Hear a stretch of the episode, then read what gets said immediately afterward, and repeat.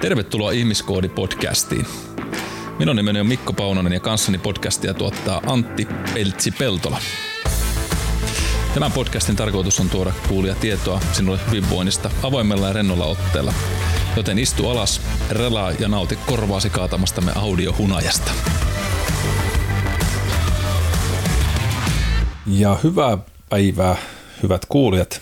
Täälläpä taas äänessä on Mikko Pauski Paunonen ja kuka se toinen täällä huokaileekaan? Antti Peltsi Nuhanen ja Peltola. Niin, nyt on käytännössä tämä ihana allergiakausi tässä Joo, ko- koivu ja leppä on minun vihollisiani. Ne ei ole tykännyt, se on niinku päässyt niiden kanssa harmoniaan vielä. En, en. Kaikkein mieluiten poltan koivuhalkoja ihan vaan sen takia, että joka kevät ne minua kiusaa. on se, on se ilkeä, ilkeä ihminen. Oletko miettinyt, että niilläkin on tunteet? En. Olet sivuttanut täysin. Ei kiinnosta. Mulla oli aikana kanssa koivu ja leppä, mutta nyt on, nyt on jäänyt allergiat iän myötä tuossa vähemmällä. Nyt on enää oikeastaan Timote ja Pujo semmoista. Sitten kun se kausi alkaa, niin sit yleensä se yksi liuska menee, menee tota allergialääkettä. Pääsen aika vähällä. Just ennen kuin tulin kotiin ja aloitettiin hommat, niin, niin kurvasin apteekin kautta ja ostin sadan tabletin paketin setiritsiin ja katsoin, että päiväys on vuoteen 25 asti lokakuulle, niin nyt Pystyy. on pari vuoden antihistamiinit hankittu. Joo, se on kyllä, on se kyllä tota, kurja, kurja. Se, se et ole käynyt koskaan siedätty niissä hoidossa. En ole. Muuta kuin koivu alkaa polttamaan. niin, niin, ei se ole auttanut. ei ole auttanut millä. No mutta tänään ei jutella kuitenkaan tuota allergiasta sinällä eikä koivuhaloista tuon enempää. Tai ei sitten tiedä, miten tämä meidän keskustelu poimuilee sinne takaisin. Mutta tota, ollaan... niin, näillä on vähän tapa olo niin, niin, näillä. Kyllä, edelleenkin jakso piti olla 20 minuuttia, mutta tunti 20 taisi olla oikea arvo. Mutta tota, ollaan K-kirjaimessa kiinni ja Oossakin itse asiassa, eli koivuista kolesteroliin. Mitäs tämä ajatus herättää sinussa? Siis tämä kolesteroli ei koivu, se tiedetään jo. Se tuli selväksi. Se tuli selväksi. No kolesteroli on semmoinen asia, mistä tiedän akuuttivaiheessa, mitä se saattaa aiheuttaa ja mitä mekanismeja tai fysiologisia tapahtumia kehossa tapahtuu kolesterolin seurauksena silloin, kun sitä on liikaa, mutta, mutta muuten on aika köyhä, köyhä tietämys siellä pohjalla. Ehkä, että olisi pitänyt varmaan kuunnella Louhelaisen Marjutin luentoja tuolla Lab AMKlla enemmän tai tarkemmalla korvalla. Mitä tarkempi korva varmaan se mm. Tuli pelattu Candy Crushia. Ja... Itse asiassa tarkoitan, että hän oli kollega, kollegana opettamassa samaa kurssia ja siellä just sydän- ja verisuonitauteja kun käsiteltiin, niin kolesteroli on aika oleellisessa osassa silloin. Mm, kyllä. Silloin, niin ihan kaikki ei tarttunut mieleen.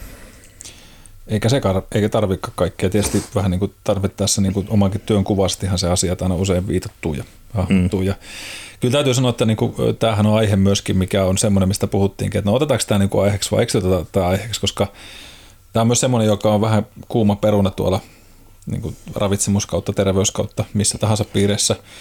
Kai vähän samalla tavalla kuin välillä puhuttu pelkästään kananmunasta tai, tai jostain mm. muusta, tai niin kuin yleensäkään vaikka sanotaan ruokavalioista eri lailla, niin kuka liputtaa minkäkin suunnalla. Ja itsekin tiedän tämän kolesterolin asian, en ole sanotaan, vannoutuneena enkä, enkä tota, vihkyytyneenä sen suuremmin, mutta totta kai kun näitä asioita on opiskellut ja, ja opetu, opetuksen käyty läpi jonkun verrankin tuolla koulutuskentällä, niin, niin maailmalla vallitsee kyllä hyvin isoja aatteellisia niin kuin koulukuntia myöskin tähän, että, että miten tätä niin kuin lähestytään ja mitkä on heillä sellaiset perusteet vaikka nyt ravitsemuskäyttäytymiseen, jotka sitten tuntuu välillä ainakin siltä, että ollaan jo enemmän sellaisessa niin kuin uskomusmyyteissäkin kiinni sen sijaan, mm. että oikeasti otettaisiin tietyllä tavalla hattukoura ja sanotaan, että, okei, että mitä se tutkimus tällä hetkellä näyttää, mitkä on ne isot linjaukset siinä, että et, et nyt yritetään tämän jakson sisällä puhua kansankielisesti mahdollisimman paljon niistä asioista. Totta kai varmasti mennään pieniin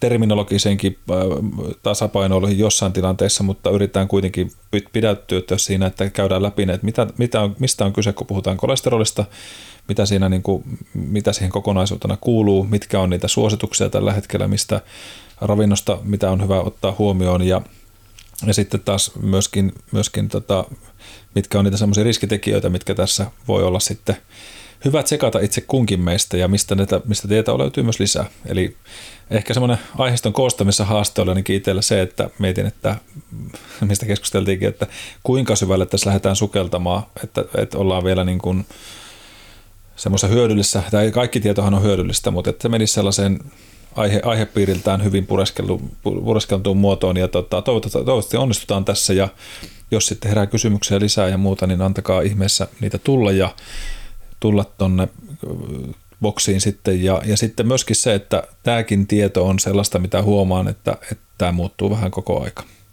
Eli, eli heitän teille muutamia näkökulmia, älkää ottako niistä itseenne tai älkää hermostuko vaikka saatte mun puolesta senkin tehdä, mutta se, että, että näissä, näissä on asioita, jotka varmasti tulee muuttumaan taas uudelleen ja uudelleen, ja näitähän tarkistetaan myös tuolla THL ja käypähoitosuosituksessa ja muualla tiettyjen väliajoin aina. Mm.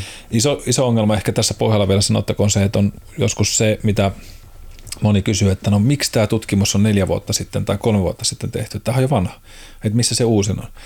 Ja osassahan on se, että kun ei voida tehdä viikoittain olevia tutkimuksia, vaan tietyt hmm. tutkimukset vaatii aikaa, että niitä saadaan pitkäaikaisnäyttöjä siitä ja sen jälkeen pystytään niin kuin antamaan jonkunlainen lausuma ja sitten pitää tehdä meta-analyysit taas muista kirjallisuudesta ja vertailla, niin Kyllä. ne ei ole ihan niin kuin vuodessa välttämättä tehty juttuja. Niin, se on paljon helpompi mitata sitä, että jos kaadat vettä, vettä multaan, niin nouseeko sen kosteusprosentti vai ei, ei mm. koska se on hyvin helposti mitattava asia, mutta joku kolesterolilääke tai ruokavalion muutos, niin se on niin kuin vuosien prosessi, että se vaikutus näkyy. Kyllä. Niin, niin sen takia ne seurantatutkimukset on aika pitkäkestoisia projekteja. Kyllä. Ja sen takia tieto päivittyy hitaasti. Mm.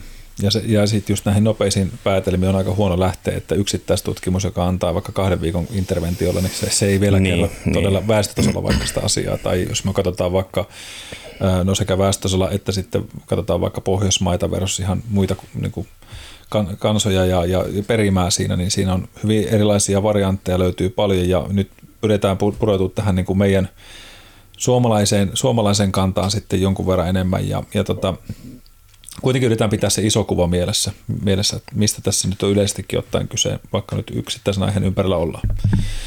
Ja, ja ehkä nyt ensimmäisenä hyvä sanoa se, että, että kolesterolista ollaan sitten mitä mieltä vaan, onko se nyt hyvä tai onko se huonoa, onko sitä pahaa ja kovaa ja pehmeitä rasvaa tai mitä vaan, niin se on meille välttämätöntä aina.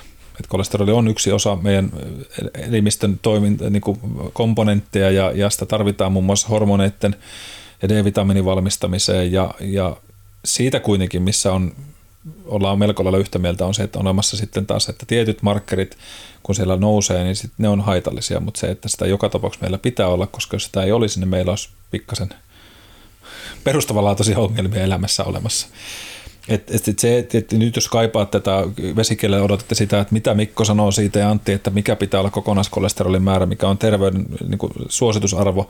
Me ei tulla puhumaan niistä suositusarvoista, koska ne, tulee, ne muuttuu koko aika. Mitä te, mistä te voitte sitä löytää sitä tietoa, niin löytyy sitten meidän podin linkeistä tuolta, niin laitetaan sen linkit sydän.fi-sivulle ja, ja tota, käypähoitoon ja niin edespäin, että et sieltä voi lähteä katsomaan niitä ja kun näissäkin on tämä on semmoinen riitelyaihe, mistä, mistä nimenomaan sanoin tästä koulukunnista, että ne kokonais, kokonaiskolesterolin määrä, HDL, triglyceridien, LDL ja VLDL ja niin edespäin, niin niiden kanssa miekkaillaan tuolla kardiologian maailmasta aina sitten tänne ravitsemustieteisiin ja minusta se on hyvä. Eihän tämä niinku, tämä ei tota, niin, muutenhan ne asiat ei kehity, jos niitä ei kyseenalaisteta, mutta, tota, mutta enemmänkin nimenomaan puhutaan siitä, että mitä se sitten on. Ja mitä se sitten on tuo kolesteroli? Jos sitä nyt lähdettäisiin kuvailemaan, niin se on maksa valmistamaan vahamaista, rasvamaista ainetta, tahmeita, tahmetta menoa, osa niistä vähän tahmempaa, vähän, vähän ei. Ja, ja se on, veren kolesteroli on välttämätöntä meille terveyden kannalta. Eli tärkeää, mitä mainittiinkin tuossa, että tarvitaan erilaisen tehtävien suorittamiseen, eli vaikka näitä hormoneita ja sitten rasvaisten ruokien sulattamiseen. Mennään sitten kohta vähän enemmän, että mitä kaikkea toimintaa niin siellä löytyy. Ja me oikeastaan niin kuin kaikki tarvittava kolesteroli valmistaa meidän omaa kehoa. Noin 20 prosenttia me saadaan ruoasta myöskin. Ja, tota, ja sitä tulee niin kuin ruoan omasta kolesterolista. Ja niitä merkintöjä löytyy, jos katsotaan sitten vähän noita pakkausmerkintöjä, niin siellä sitä, sitä kolesterolia sitten on osa, osassa tuotteista sitten merkitty, että paljon sitä siellä sitten sisältää. Ja silloin kun on kyseessä vaikka sitten tämmöinen syy, että joudutaan tarkkailemaan sitä kokonaiskolesterolin saantia, niin silloin näihin pakkausmerkintöihin on hyvä kiinnittää myös huomiota. Ja nyt sanon jo tässä vaiheessa, että ei ainakaan unohdu, mutta että esimerkiksi Suomessa meillä on aika kiva tapa ollut se, että, että täällä on sydänmerkittyjä mm, tuotteita. Joo, meinasin just sama, samaa sanoa, että ne sydänmerkit on hyvä. Kyllä, siinä on helppo suunnistaa. Mm. Sitten taas siinä valikoimista, että, että jos löydätte sydänmerkityn tuotteen, niin tiedätte, että siinä on ainakin sitten juuri tähän aiheeseen, kun jos pitäisi vähän katsoa sitä verenrasvaprofiilia, tätä kolesteroliprofiilia, niin sitten sinne edullisia valintoja. Ja ja, mitäs, tuleeko tästä tahmasuudesta sulla Antti mitään meille, kun, no, niin kuin lääkinnän puolen ihmisenä olet pyörinyt siellä maailmassa? No ei nyt tahmasuudesta ihan ensimmäisenä tule tu mitään mieleen erityistä. Tai ainakaan aiheeseen liittyvää. Ei mitään tahmasta. Joo, jätetään sitten aiheesta liittymättömät tonne. ne kerrotaan sitten, kun rekordi on painettu pois päältä. Tai unohtunut päälle. Tai unohtunut päälle. Onneksi me kuunnellaan nämä kertaalleen vielä. Niin, tota, joo.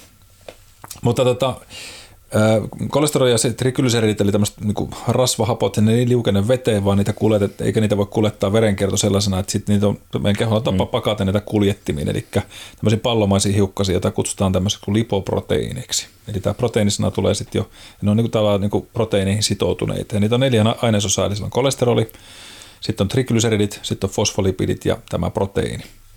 Jos me vähän näitä pureskellaan, että mitä täällä niin on, niin nämä lipoproteiinit, niin biokemiassa tarkoittaa mitä tahansa proteiineja, ja niihin kiinnittyy tämä lipidi, eli tämmöinen rasvayksikkö, ja, ja tota, niitä esimerkiksi ovat esimerkiksi triglyceridit, kolesteroli ja sitten tämmöiset fosfolipidijohdannaiset. Ja fosfolipidit, eli tästä rasvaa kun puhutaan, niin on tärkeä rakennekomponentti meillä solukalvoissa. Eli kolesteroli muun muassa on isossa roolissa meillä rakentamaan solukalvojen pintaa ja toimii rakennekomponenttina siellä. Ja sitten näitä lipoproteiineja jaetaan luokkiin, ja, ja ne, että pyritään vähän arvioida, että jos olette katsonut joskus Olipa kerran elämää, niin siellähän on, se, oli, se oli yksi parhaita, parhaita sarjoja. No, se oli hieno, hieno sarja kyllä. Joo, että ehkä niin kuin nyt jos sitä katsoo nyky, nykypäivän, niin onhan sitä tietyllä tavalla osa vähän vanhentunutta tietoa, mutta iso osa on kuitenkin semmoista ihan valtavan jotenkin, ainakin itselle oli muista lapsenakin, että se sai niin kuin jonkunlaisen hahmotuksen siitä, että mitä siellä oikeasti tapahtuu, että, mm.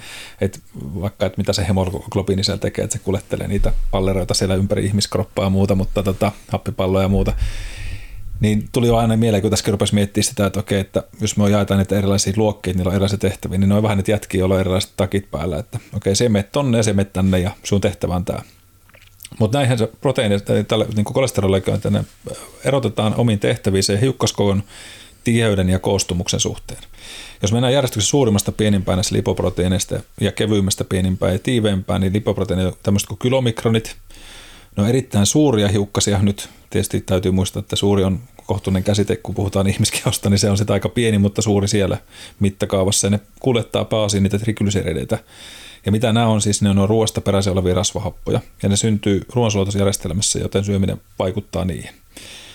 Sitten siellä on VLDL, eli tämmöinen Very Low Density Lipoprotein, ja jos näitä ihmettelee, että nämä löytyy sitten esimerkiksi, kun mennään katsoa verenkuvaa, niin sieltä näitä tietoja tulee. Ja nämä hiukkaset taas kuljettaa niitä triglycerideja myös kudoksiin. Ja sitten tota, maksakin valmistaa niitä, eli kehonsolut uuttaa rasvahappoa VLDL-soduista, ja sitten ne hiukkaset muuttuu keskitiheykseksi lipoproteiiniksi ja tota, niin LDL-partikkeleiksi. Ja nyt sitten kun tapahtuu tämmöinen LDL-muutos tällä VLDL, sen tulee tämmöinen välimalli, eli Intermediate Density Lipoprotein, eli IDL. Vitsi, on hienoja sanoja. Ja keskitiheydeksi lipoproteiinit, eli IDL, muodostuu, kun VLDL luovuttaa sen rasvahapon, ja jotkut poistuu nopeasti maksassa, osa muuttuu sitten matalatiheyksen lipoproteiiniksi. Ja sitten meillä on tämä tämmöinen LDL, eli low density lipoprotein, eli joissa verioluva ollaan sitten tämmöisessä matalatiheyksessä lipoproteiinissa, eli tämmöisessä proteiinirakenteessa, ne sisältää enemmän puhdasta kolesterolia, koska suuri osa niistä mukana olevista rikollisista on kadonnut jo pois ja ne on luovutettu. Ja LDL tunnetaan niin sanotuna huonoa kolesterolina, joka nyt täytyy muistaa, että se on niin vähän tämmöisessä lainausmerkeissä, koska sitä, sitähän se ei pelkästään ole, mutta, mutta sillä on tapana olla vähän huonommin käyttäytyvämpi tuolla meidän putkistossa. Ja se kuljettaa kolesterolia sinne kudoksia ja liittyy vahvasti valtimoiden tukkivan plakin muodostumiseen. Eli nyt tästä tahmaisuudesta, kun sitten puhutaan, niin otetaan tuohon vähän antikin näkökulmaa tästä tahmasta sitten se virallisella näkemyksellä. Muistiinpano tehty, tahman näkökulma. tahman näkökulma. Ja sitten on, sit on tämä HDL, eli High Density Lipoprotein, eli voi saada, että se usein kutsutaan hyväksi kolesteroliksi ja se syy on sitten, että se osa, osa niistä poistaa kolesterolia verenkierrosta ja perifeeristä kudoksista ja valtimoiden seinämistä ja palauttaa sen taas takaisin maksaa, jos se sitten taas sitä uudelleen käsitellään. Eli tästä jossain vaiheessa keskusteltiin tauollakin, että kun sulla on näitä, on näitä tämmöisiä ensihoidollisia tehtäviä, tulee aina matkaan mukaan, niin, niin usein kun tästä LDLstä ja hoidollista puhutaan, niin se suurin syntihän tälle LDLlle on, on se, että, että se nimenomaan se kertyminen sinne ateroskleroosiriskiin, eli tämmöisen verisuonien tukkeutumiseen ja ennen kaikkea tuolla varmasti niin sepelvaltimoissa muualla on se iso riskitekijä, että tämä ei niin notkeasti liiku tuolla meidän suonistossa tuo matalempi, viritteisempi tiheyksinen proteiini, niin, niin se pääsee vähän paakkuuntumaan ja näistä sitten syntyy aika huolellisia, huolet, lisääviä aiheitakin, jos se oikein vallalleen pääsee. Niin, infarktejahan ne aiheuttaa, riippuu sitten, että missä se on se paakku, niin se on sitten aivo tai, tai keuhkoveritulppa tai sydämessä veritulppa tai miksei suolistossakin. Mm. Että voihan, voihan, voihan suoleenkin tulla Kyllä. infarkti Kyllä. yhtä lailla mihin tahansa verisuoneen periaatteessa. Ja, ja noihan on nimenomaan se LDLn kertymät tonne, mitä, mitkä aiheuttaa sitten ensihoidon kontakteja, lääkärikäyntejä ja, ja, ja sydäntapahtumia, aivotapahtumia semmoisia terveydellisiä ongelmia. Mm. Miten se, tota, niin kun tuli mieleen tuosta nyt se, että, että tota, kun ajatellaan tämmöisiä niitä, niitä tota, tapahtumia, niin onko jotain semmoista, mikä on ensisijaisesti tullut mieleen, mistä on niinku ollut kyse, kun se, tai onko tapahtunut tämmöisiä, missä on selkeästi nähty, että tämä on ollut se syy siihen, että siellä on ollut tosi korkeita pitoisuuksia esimerkiksi kolesterolista ei aiheutuneita just tämmöisiä verisuonitukoksia, niin tuleeko näitä kuin usein? Kyllä niitä aika usein tulee, tulee nyt siis toki itse kun vaan joka neljäs päivä töissä ja alueella on 12 ambulanssia, että ihan jokaista potilasta, ketä Etelä-Karjalassa ambulanssin apua tarvitsee, niin näen, mutta kyllä niitä niin kuin, miten nyt sanoisi, sydäninfarkteja vaikkapa Etelä-Karjala-alueella, tarkkaa tilastoa ei ole nyt mielensopukoista kaivettavissa, mutta kyllä niitä sattuu niin kuin viikoittain, uskalla väittää. Mm. Eli aika usein. Kyllä se suhteessa usein on, kun mietitään. Ja, mutta tämähän on vähän meillä tämmöinen, niin kuin Suomessakin on nämä kansanterveydelliset sairaudet. Meillä top-luokassa niin on, on tämä mm. veren korkea kolesterolipitoisuus, sydän- ja verisuonitaudit, diabetes. Mm. Taitaa olla näin niin kuin Joo, pyhä kolminaisuus. Mm. Verenpaine, kolesteroli, kakkostyypin diabetes. Kyllä. Ja ne toki joo, geeniperimä on meillä mitä on, mutta kyllä siinä aika iso osa on myös meidän elintavoista ja siitä, että miten se geeniperimä ei kuitenkaan määrää kaikkea, vaan, vaan mm. sillä omalla, omalla, omilla elintavoilla pystyy aika hyvin myös hillitsemään sitä, että miten paljon ne geeniperimän aiheuttamat riskit realisoituu. Kyllä.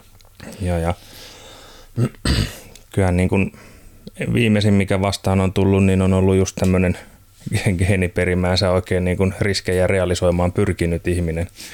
Että keskivartalo lihava, vähän liikkuva, tupakoiva ihminen ja ensioire kolesteroli, niin kuin liiallisesta kolesterolista oli, oli sitten sepelvaltimoon seinämään kertynyt plakki, joka repsahti ja aiheutti, aiheutti sydäninfarktia ja ihan sydäninfarktin siitä syntymisestä, niin – kolmen vartin sisään, just kun hänet tavattiin, niin hän menikin steilottomaksi yhtäkkiä, että aiheutti sitten sydänpysäyksen tämä, tämä tota, kolesteroliplakki tai aterooma plakki siellä sepelvaltimossa.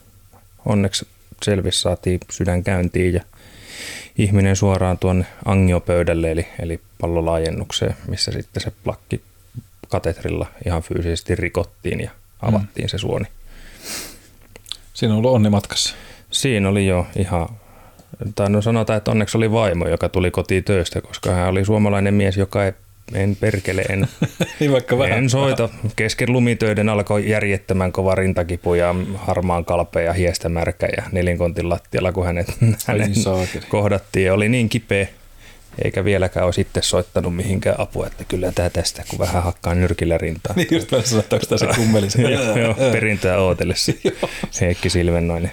Ja onneksi tuli vaimo töistä ja soitti numeroon, että jos ei olisi vaimo tullut kotiin, niin se olisi varmaan löytynyt kuolleena sieltä kotoa sitten. Just näin. Vähän ajan päästä. Aika hurjaa, aika hurjaa mm. toikin. Ja, ja, niin. Kuvaa vaan sitä, että miten tavallaan – No, jos, jos niin kuin olisi käyttänyt järkeä ja ajattelisi niin kuin niitä elintapoja, niin eihän se silleen niin kuin yllätys ole, mm, mm. että on kehittynyt kolesterolitauti ja sitä kautta riski vaikkapa nyt sydäntapahtumalle. Mutta toisaalta hänkin oli, oli niin sanotusti perusterve joku lääkäri sanoi joskus, että semmoista ei olekaan kuin perusterve 55-vuotias suomalainen mies, että se ei vaan tiedä, että se on sairas jollain tapaa, niin. koska ei ole käynyt lääkärissä ja sitä sairautta ei ole todettu.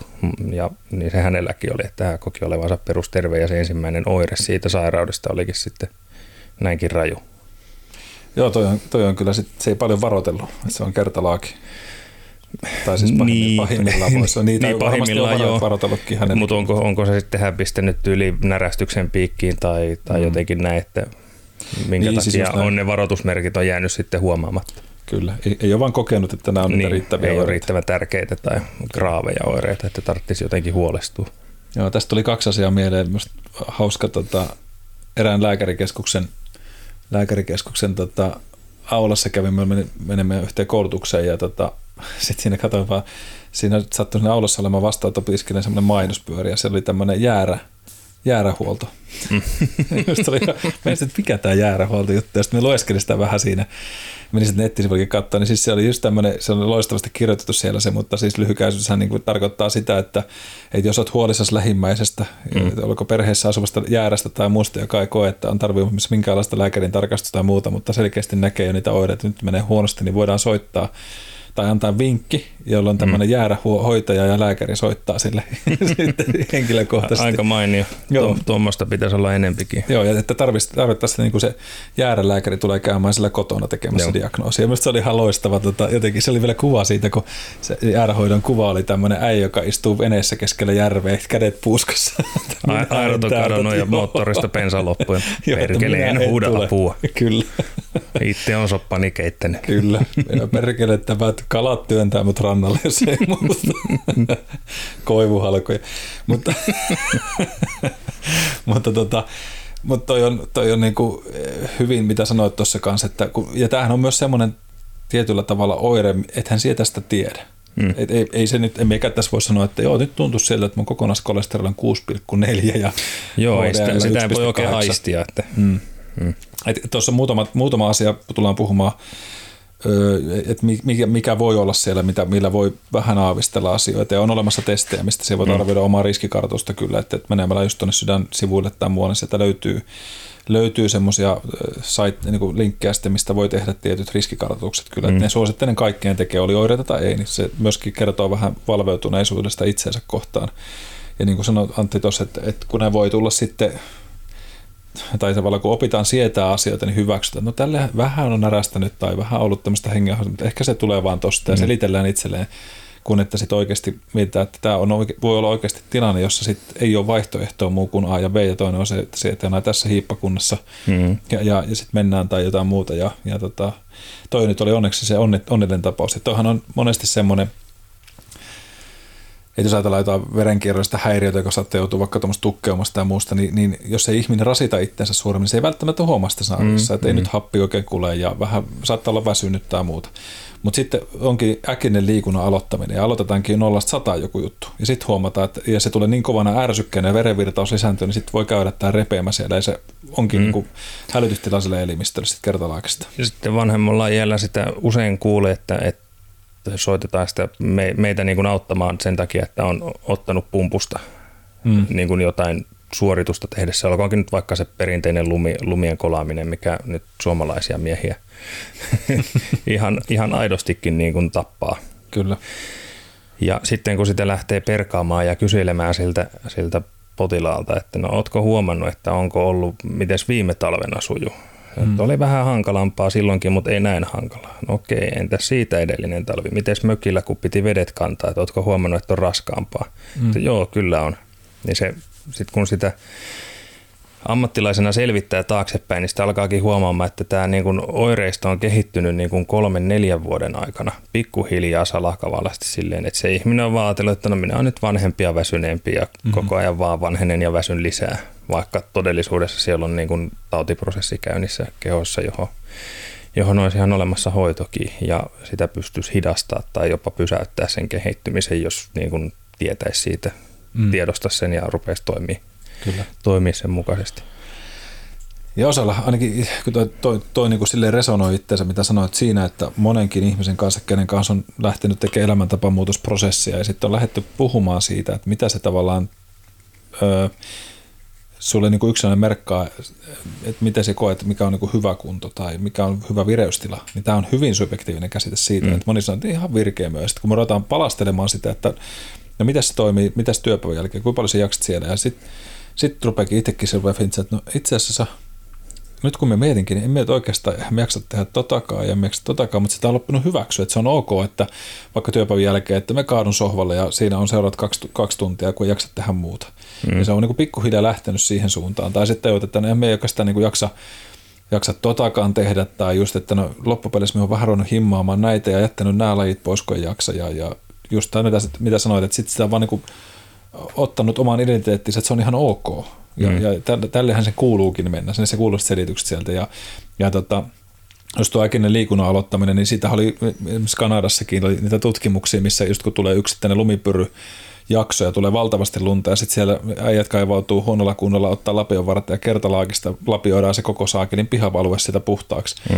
Niin saadaan ihan valtavia niin kuin, rytmihäiriöongelmia just sieltä, että kun siellä joutunut lihakset tekee yhtäkkiä valtavan määrän duunia, nolla kunnolla tai heikolla kunnolla mm. ja sitten sit mennään sitä saunaan vaikka vähän ja sitten alkaa yhtäkkiä, että nyt muuten vähän rupeaa puristamaan. Tuolla kun hikoiltu valtavasti menetetty kaliumia, magnesiumia, mm. natriumia, mm. eli vielä tulee joku tämmöinen elektroniittiepätasapaino plus ylikova kuormitus, huono ruokavalio, vähän plakkia siellä sun täällä muussakin kuin mm. hampaassa. Mm. niin, tota, niin, kyllä. Niin, niin, resepti on valmis. Ja tilastollisestihan sydäntapahtumien esiintyvyys kasvaa maanantaisin 8 ja 10 välillä vai 8 ja 11 välillä länsimaissa. Joo. Ihan vaan sillä, että työviikko alkaa, niin. koska stressi kasvaa. Just. ja ja tota, toinen hauska tilastoknoppi on se, että, että silloin kun siirrytään hetkinen kesäaikaan, mm. eli hypätään kelloa tunti eteenpäin, eli saadaan tunti vähemmän unta. Kyllä. Ja seuraavana päivänä itsemurhien ja, ja sydäntapahtumien – tieliikenneonnettomuusten esiintyvyys kasvaa 20-25 prosenttia. Mm. Joo, tämä mä myös kuullut monta kertaa. Ja päinvastoin, kun siirrytään talviaikaa, niin ne vähenee 25 prosenttia, kun ihmiset saa nukuttua tunnin enemmän. Niin, just näin. Et, et niin kuin pienillä asioilla pystyy muuttamaan aika paljon, jos sitä tekisi vaan riittävän säännöllisesti. Esimerkiksi mm. nyt vaikka hyvä uni tai, tai Täs... jos se työ ei olisi niin hirveän ressaavaa. Kyllä. Tästähän voitaisiin siis päätellä, että jos me jatkuvasti säännöllisesti siirryttäisiin koko ajan talviaikaan, niin me oltaisiin pirun turvallisia. Joo, äkkiseltä, äkkiseltä ajateltuna tuossa on tietty, tietty niin sudenkuoppa tuossa teoriassa. Jos me pääsee hei pressaksi, niin me lupaan muuttaa Suomen, Suomen tuota kellosääntöä vähän. Ei jatkuva talviaika siirtyminen. Sitten ihmetellään, että jumalauta on kumma kun väsyttää. Keskellä päivää kello 12 ja kuulu ilmoittaa taivaalle. Ta- taas se Paunonen ilmoittaa, että seuraava viikolla siirrytään talviaikaan. se olisi vähän niin kuin roomalainen kalenteri, kun siellä meni viikonpäivät, ei, kuukaudet meni vähän sekaisin, kun ei hoksattu karkauspäiviä. Niin Joo, niin alkoi vähän ihmetä, että miten. Mites kevät, kevät tulikin nyt jo helmikuussa. Lunta sattaa Italiassa ja nyt on kevät. Mitäs helmikuussa? Se on vähän kuin se kummeli, se inversio. Se Joo. Se, se, mä lentän. Pelikalenti turbiinin lunta sataa. Niin, mutta tota, joo. Mutta tuosta tulla, tota mä oon miettinyt nyt menemään, vähän mennään kolesterolista kyllä sivu yllättäen taas. Mm. Niin tota se, että minkä takia me, me tehdään sitä kelloa, niin sitä aikanaan tehty. Ja kun tiedetään toi just että kuinka paljon saattaa stressiä, kuinka paljon vanhukset kärsii just näistä rytmihäiriöistä ja muuta, niin on tämä niinku käsittämätöntä mun mielestä. Että joo, perustellaan päivävalon pidun, pituuden muutoksen, mutta mutta se riskit suhteessa siihen hyötyyn, niin musta on aika minimaalista. Nykyisin on pimennysverhoa ja on, on tapaa muuten muuttaa Niin ja, niin ja voisi kysyä, että, että Siis ihminen adaptoituu kyllä. Mm. Niin kumpaan se adaptoituu helpommin siihen, että päivänvalo hissukseen hiipuu ja sitten taas kasvaa versus se, että yhtäkkiä heitetään niin kuin tunti johonkin suuntaan. Mm. Juuri näin.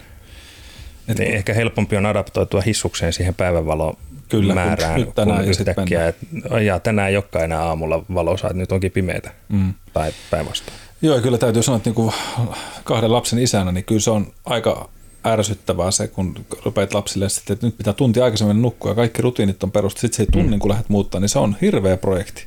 Ja lapsille myöskin sitten, että ne saa tunnin vähemmän unta seuraavana päivänä aika ärsyttävää herätä sinne taas sinne kouluaamu, että just tämä mm. oppiminen ja kaikki muu, että me en, me en vaan nyt ymmärrä, miksi tämä sitten on. Ja jos mennään takaisin tähän kolesterolipuoleen, niin jos ne terveysmarkkerit, niin kyllä minusta niin tästä pitäisi katsoa ennen kuin sitä hemmetin kellon siirtämistä. Mutta mm.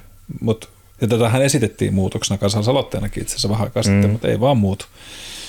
En, en ymmärrä miksi, mutta ehkä me on kaikkea tarvitse ymmärtää. No joo, mutta jos puhuttiin äsken VLDLstä, IDLstä, LDLstä, HDLstä, kylomikroneista, niin sitten siellä verikokeessa, jos, jos sinne menee, niin sitten saattaa löytyä tämmöinen kuin non-HDL vielä sieltä ja mikä tämä kummainen sitten on, niin tämmöinen non-HDL lasketaan kokonaiskolesteroli ja HDL-kolesteroli erotuksena. Ja se käsittää kaikki tämmöisten niin kuin hiukkasten, aterogeenisten hiukkasten, eli aterosklerosi tai valtimotautia aiheuttavien rasva-aineiden sisältämän kolesterolin.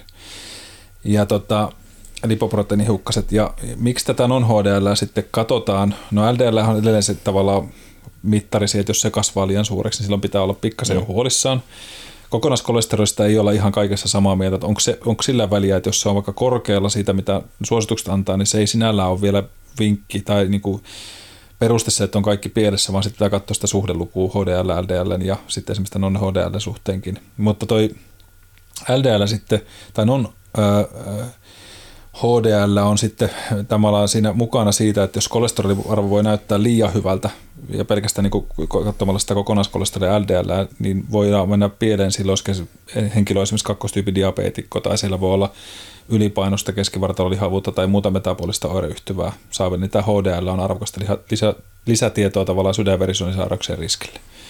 Ja, ja ymmärtääkseni myöskin, jos puhutaan tämmöistä familiaarista hyperkolesterolomiasta, eli periytyvästä oireesta, mm. jossa sitten taas ne arvot saattaa olla todella korkeatkin, eli siellä mennään toista kymmentä yksikköä ylös, niin sitten tämä non-HDL-mittaaminen on siellä myös tärkeä, tärkeä arvo olemassa. Mutta sitten on mielenkiintoista se, että kun tätä penkoita näitä aineistoa, niin nyt on ollut viime aikojen keskustelussa myös siitä, että kun puhuttiin näistä erilaista HDLstä, LDLstä, IDLstä ja niin edespäin, niin on löydetty myös, että tällä hetkellä löydetään 13 eri alafraktiota kolesterolista. Eli siellä on HDL, LDL, sitten on nämä triglycerit, sitten on HDL 2A, 2B, 3A, LDLA, LDLB, hapetettu LDL ja niin edespäin. Mm.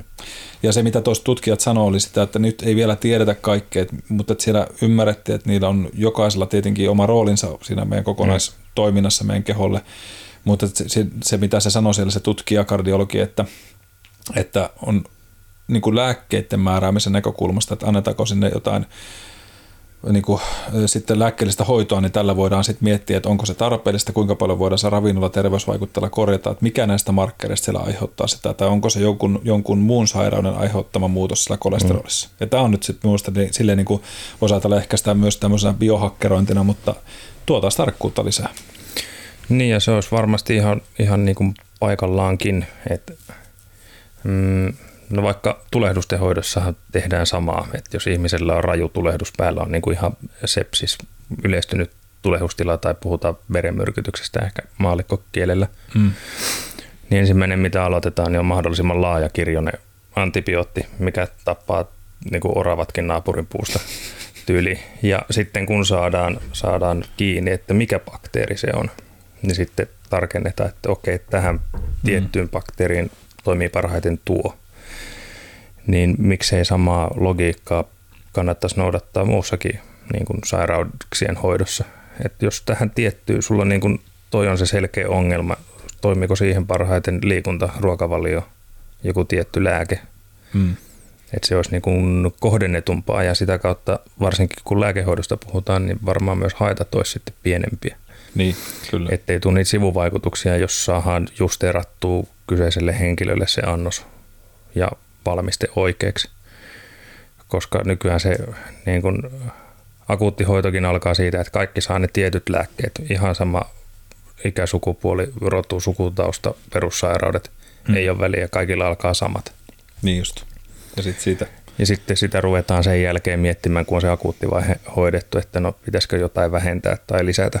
Mm. ne on hy- hyvin semmoisia käypähoitosuositukset on hyvin semmoisia niin yleismaallisia, että tämä sopii keskimäärin kaikille.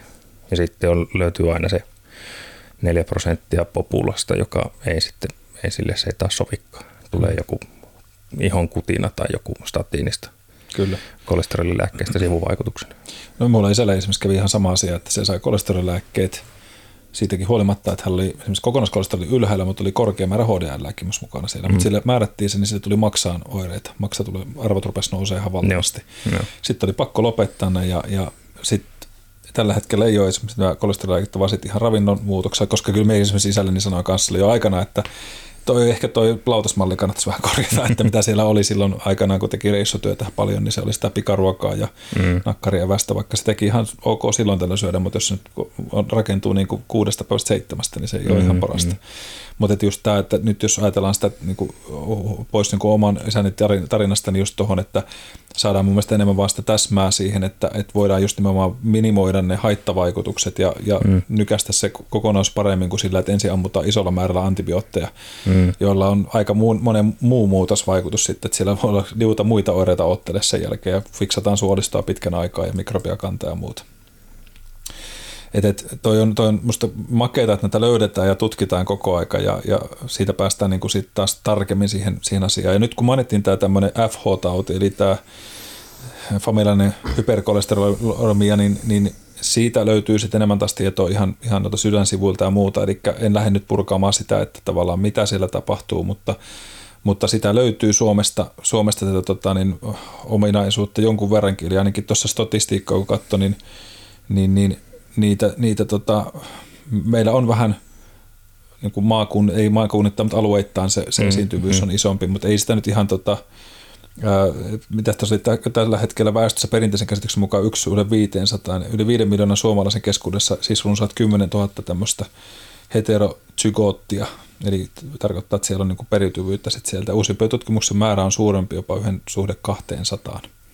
Eli meillä löytyy näitä tämmöisiä tilanteita, ja näitähän ei muussa tiedetä kuin sillä, että sä rupeat käymään siellä tutkimassa ja selvittämästä mm, asiaa mm. ja perimään just nimenomaan, että niin kuin sanottu aikaisemmin, että perimä vaikuttaa, ja onneksi tämä epigenetiikka, mistä on jo nykyisin puhuttu paljon, eli siitä, että meillä on kuitenkin aika paljon mahdollisuuksia vaikuttaa sen meidän oman, oman geeniemme esiintyvyyteen, mitä myynnistä triggeröidään ja mitä myynnistä ei käynnistä sieltä ollenkaan. Eli jotkut jopa sanoivat, että 90-95 prosenttia meillä on mahdollista vaikuttaa siihen, että mitkä ne todellisuudet mm-hmm. siellä on. Ja tästä on varsin samaa mieltä, niin kuin jos puhutaan vaikka nyt tästä sydänverisuonitautien riskien puolesta, että vähän niin kuin puhuttiin tuosta yhdessä jaksossa nyt tästä hampaiden periytyvän terveydestä, että mm. osalla sallii syödä mitä sattuu, niin kyllä tässäkin niin kuin sitten se, että kun sä tiedät, että jos sulla on riskit sellaiseen, suvussa on ollut vaikka paljon just infrakteja tai, tai on jotain sydänverisuonitautiriskejä, niin silloin mun mielestä se preventatiivinen ennakova tekeminen olisi paljon fiksumpaa ja just nimenomaan sillä terveyskäyttäytymisen ja ravitsemusmuutosten kautta, niin silloin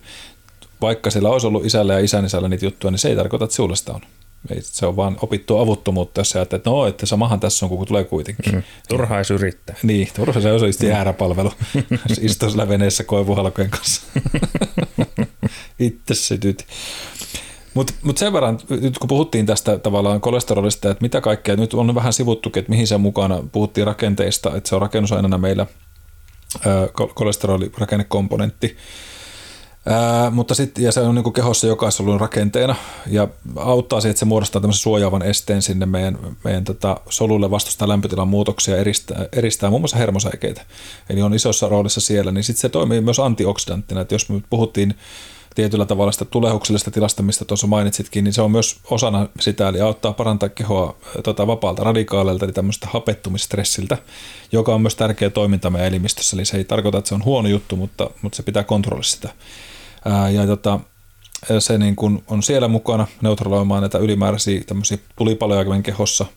Ja sen kaverissa toimii myös immuunijärjestelmän vahvistajana, eli se on kolesteroli välttämätön keholle, eli se auttaa sitä meidän immuniteetin ja toimintaa siellä. Eli se taistelee muun muassa infektiota vastaan. Sitten se auttaa hormonituotannossa, eli on yhtenä meillä steroidihormonin tuotannossa olevana komponenttina, eli muun muassa sitten nämä ehkä tuntuimmat sukupuolihormonit, progesteroni, estrogeeni ja miehillä testosteroni sitten myös mukana. Eli, eli jos tämä kolesteroli ei olisi meissä yksi tärkeä komponentti, niin olisi pikkasen ongelmia on niin kuin mies- tai naishormonittikin kannalta, eli, eli hyvin tärkeä rooli, rooli sitten siellä mukana. No ruoansuotuksessa on meillä mukana, eli se toimii tärkeänä sappihappojen lähtöaineena muodostaa sitä. Ja, tota, ja, ja sitten se on vielä muissa toiminnoissa löydetty, että se on myös leikkauksesta paranemisprosessissa mukana. Eli siinä, missä se sanoinkin tuossa, että se on niin osa immuunijärjestelmää, osa solurakennetta, niin se on esimerkiksi niin kuin leikkaus, joka vaatii pienten valtimoiden kapilaareja ja suonien leikkaamista, niin se on auttamassa, jolloin maksa kehittää kolesterolia parantaa näitä tilanteita haavaa ja, ja auttaa niin verisuonien ja kudosten paranemiseen. Ja tässähän nyt sitten on se, mistä on joskus puhuttukin, että esimerkiksi jos olet menossa leikkaushoitoon, niin mitä mm. yleensä annetaan vinkiksi siinä vaiheessa, kun olet, ennen kuin lähdet leikkaukseen, mitä pitäisi varoa? Jos mietitään kolesterolia, niin yleensä sitä sanotaan, että, että pyri välttämään vaikka esimerkiksi omega kolme rasvahappoja liiallista syömistä. Mm-hmm. Että vaikka mm-hmm. niitä yleensä liitetään, että vaikka nyt puhutaankin tässä jatkossa ravitsemuksessakin, että hyvät rasvat on hyviä ja tärkeitä meille, jos meitä niin kuin että on vähän koholla vaikka sitten kolesteroliarvot ja HDL on liian vähäistä, eli tämä niin sanottu hyvä kolesteroli siellä, niin niin sitten taas tietyissä tilanteissa nimenomaan, kun nyt mä niin sanoinkin, että LDL-kolesteroli auttaa sitten taas siihen verisuonien kudoksen paranemiseen, niin HDL, vaikka se on hyvä ja se on tärkeää, ja sitten omega-3-rasvahapoista esimerkiksi ne on tämmöistä tulehusta hillitseviä, niin sittenpähän meillä on vähän ongelma, jos niitä taas ylitankataan ja lähdetään leikkaukseen, niin tulee tämä tihkuongelma, että veri ei lähdekään hyytymään. Mm. Ja sitten jos mennään vaikka jotain sisäelinoperaatiota tehdään siellä vaan vuoto jatkuu, niin ei välttämättä ihan optimaali tilanne. Joo, ei kuulosta hyvältä yhtälöltä. Mutta onko tuota, no siellä nyt, että tietenkään leikkauspöytään operaatioihin asti päässyt mukaan, mutta oletko kuullut näitä tämmöisiä, onko näistä ollut tarinoita, että onko tätä tämmöistä? Mm, ei nyt ainakaan mieleen tuu. Jäin sitä vaan miettiä tuossa, sanoit, että niin kuin hormonien eritykseen tai rakentamiseen osallisena, niin jäin miettimään semmoista, että onko tyyli, jos on hirveän matala kolesteroli vaikka ihan aliravitsemuksen tai, tai taha, tahallisen hankitun aliravitsemuksen mm. takia, niin useimmiten fertiliteettikin on sitten myös heikentynyt. Onko tämä nyt yksi osatekijä siinä ketjussa esimerkiksi?